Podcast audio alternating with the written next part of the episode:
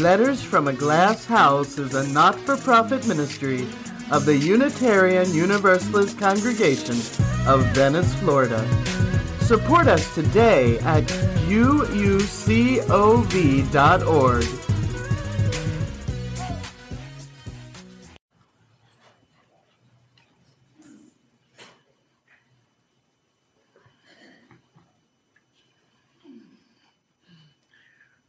When I sat down to start writing this sermon, I started thinking about sea glass. I have a sea glass thing in my living room. It's probably supposed to be some kind of wind chime.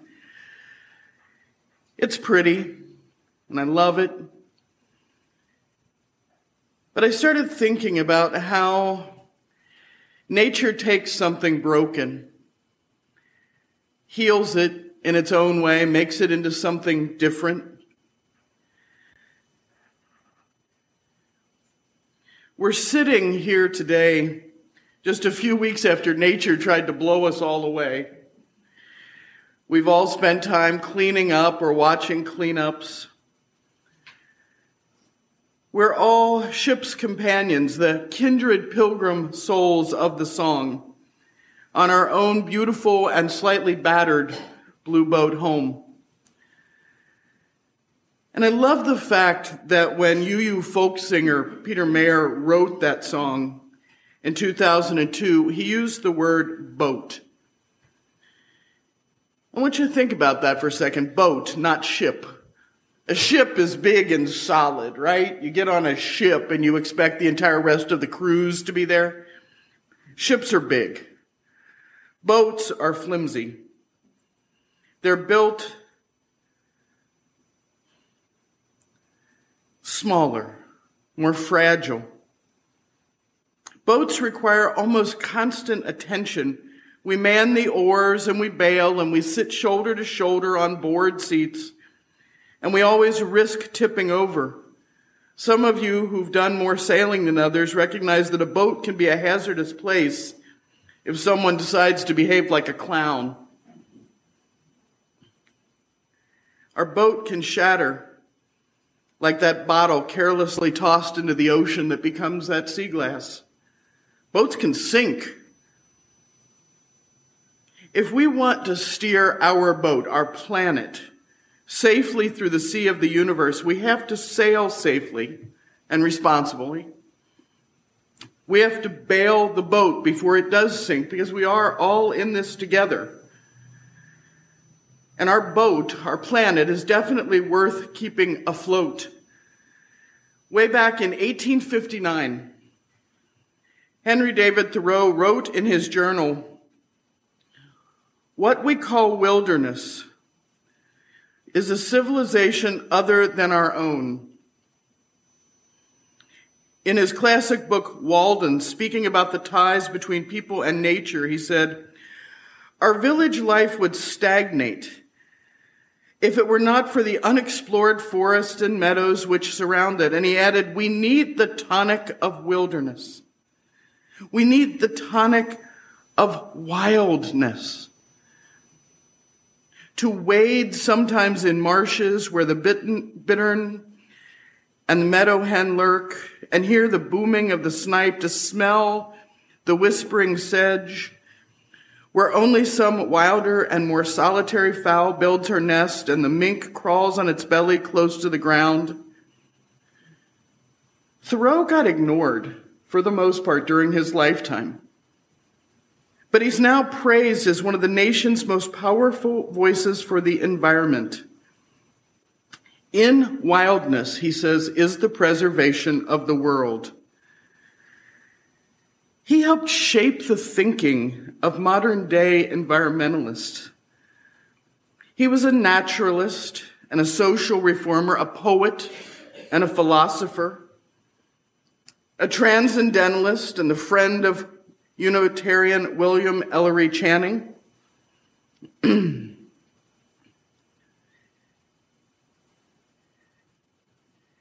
a river, he found the flow of eternity. Climbing a mountain, he felt his spirit move closer to something ultimate. I believe in the forest and in the meadows and in the night in which the corn grows.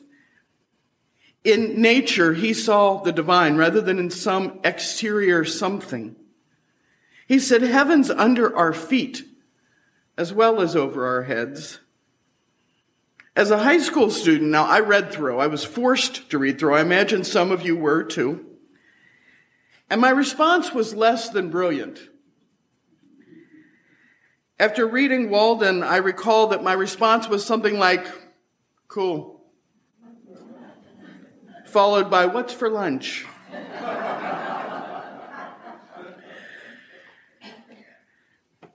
As Cartman says in the adult cartoon series South Park, this was tree hugging hippie crap. And I wasn't about to go hug a tree. It just wasn't me. And then I went down to Lake Cumberland in south central Kentucky. For the first time, I got to see water that was so clear that you could see fish swimming 12 to 20 feet down with almost no distortion. I went there to eastern Kentucky to work on a mountain near the Red River Gorge it was the first time in my life I got to drink water directly from a creek without worrying about having to spend a week in bed being sick afterwards. I went cave diving. I tried rock climbing. I stopped to smell the woods and I learned about the cucumber smell of snakes and the unbelievable odor of acres of honeysuckle. I fell in love with that nature. You don't have to travel far from here to get to the good stuff. Caspersen Beach, the rocks, the sound of the water, the Everglades, all the little ponds and lakes, all beautiful in their own way, the incredible smell of the ground here after a rain. the roll of the ocean right at sunset. These are the wild spaces, the pure spaces that call something deep inside of us. You don't have to be Thoreau to see the divine there, the ultimate there.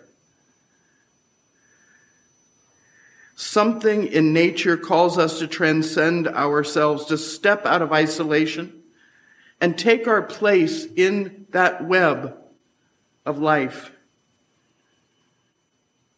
As Unitarian Universalists, we have to ask what is that larger thing? What is the planet to us? And how do we relate to it? Does it matter? We believe in an interdependent web of existence. It's pretty self evident. We recognize the spiritual teachings of earth centered traditions. I've spoken to a lot of people who recognize in deep and fundamental ways that the earth is more than scenery. Our whole planet these days isn't feeling too well. Many of the protected, beautiful spaces are still around and doing fine, but there's damage. About 10 years ago, I went back to Lake Cumberland. And for those of you familiar with the area, it was when they were lowering the level to work on the dam a little bit. Garbage was everywhere along a lot of the shoreline and piled up in the coves. The water level was very low, and the main channel was a muddy mess, and there was Styrofoam all over. In eastern Kentucky, the stream that I had drunk from was still there, but I got warned by friends who owned the property it's not real safe to drink from anymore. The problems aren't just local, though. They're not just in the south or in the north. The water around Greece is still pure and blue. In Alberta, Canada, the mountains are still glorious. But in the North Pacific Ocean, there's a floating mess of plastic garbage. The Great Pacific Garbage Patch. It even has a name, it's so big. NOAA's marine debris program can't accurately estimate the size completely, but they think it's the size of Texas. Yeah. If you ever watch video on it, it's unbelievable. It's about three meters of garbage bobbing along. They've got some video out there of, of some folks diving through it in full wetsuits because they don't want it touching them particularly. 80% of the plastics in the patch have been washed from land. The Amazon rainforest, the lungs of our planet, they were once 14% of our land mass. They're down to less than 6%. There are lots of stories like that. Our, our boat's gotten a little battered. So what do we do? Well, the good news is we can start right here, right now. We can start small. During the beginning of the pandemic, we proved that nature will heal. Some of you may have seen the canals in Venice after a month without people, crystal clear with fish coming back to them. It's amazing. Nature heals, and it heals quickly. We can try to work with our planet as a living piece of the web rather than as something big and round we kind of stand on. We can change the way we think about the boat. And like I said to the kids this morning, this is not always easy because we know how to interact with people. Don't kill, don't steal, don't randomly hit people. If we drove by a woman standing on the side of the road with a broken down car, almost 100% of us would have similar, not the same, but similar responses. We might handle it differently. Some of us will drive by and go call for help. Some of us will pull over and stop. Some of us will drive to the next police station and get help. Some of us might just drive by and look over here and pretend we don't see her but almost none of us will aim our car for her and try to take her out. we understand that there is a social contract, that you don't do that, right?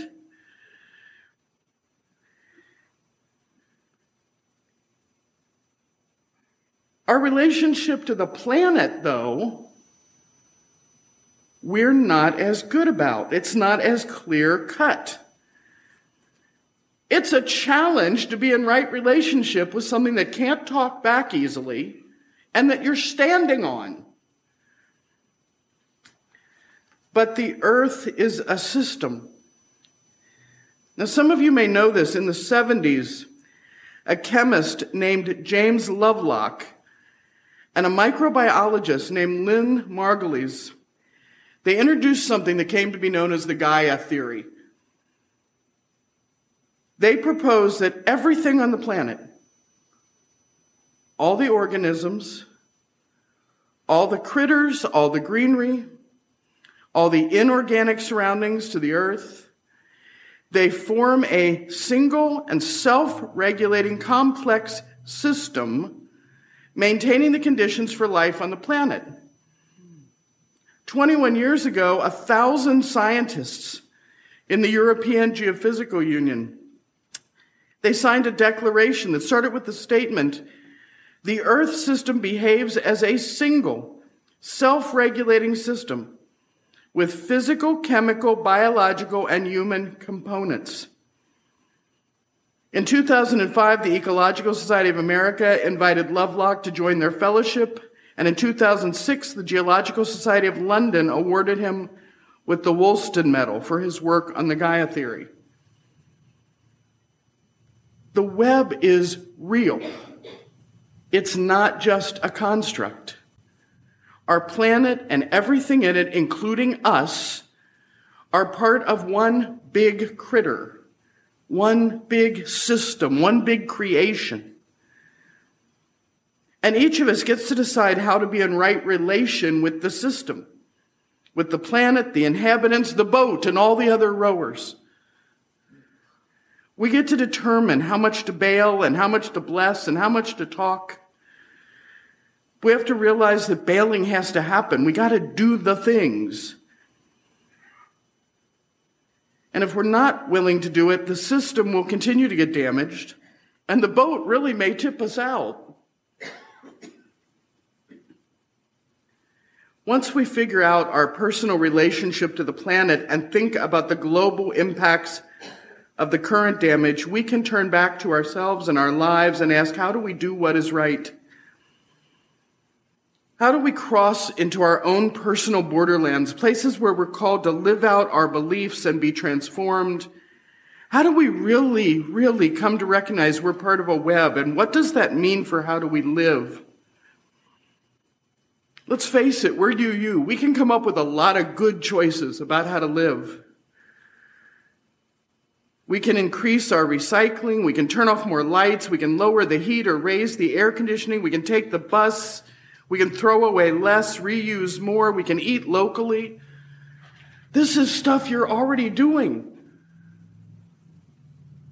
We can transform our understanding of the planet under us and recognize it for the living presence it is.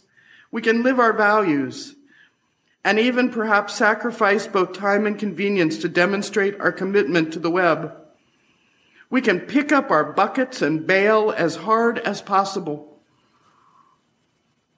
So I've got my bucket.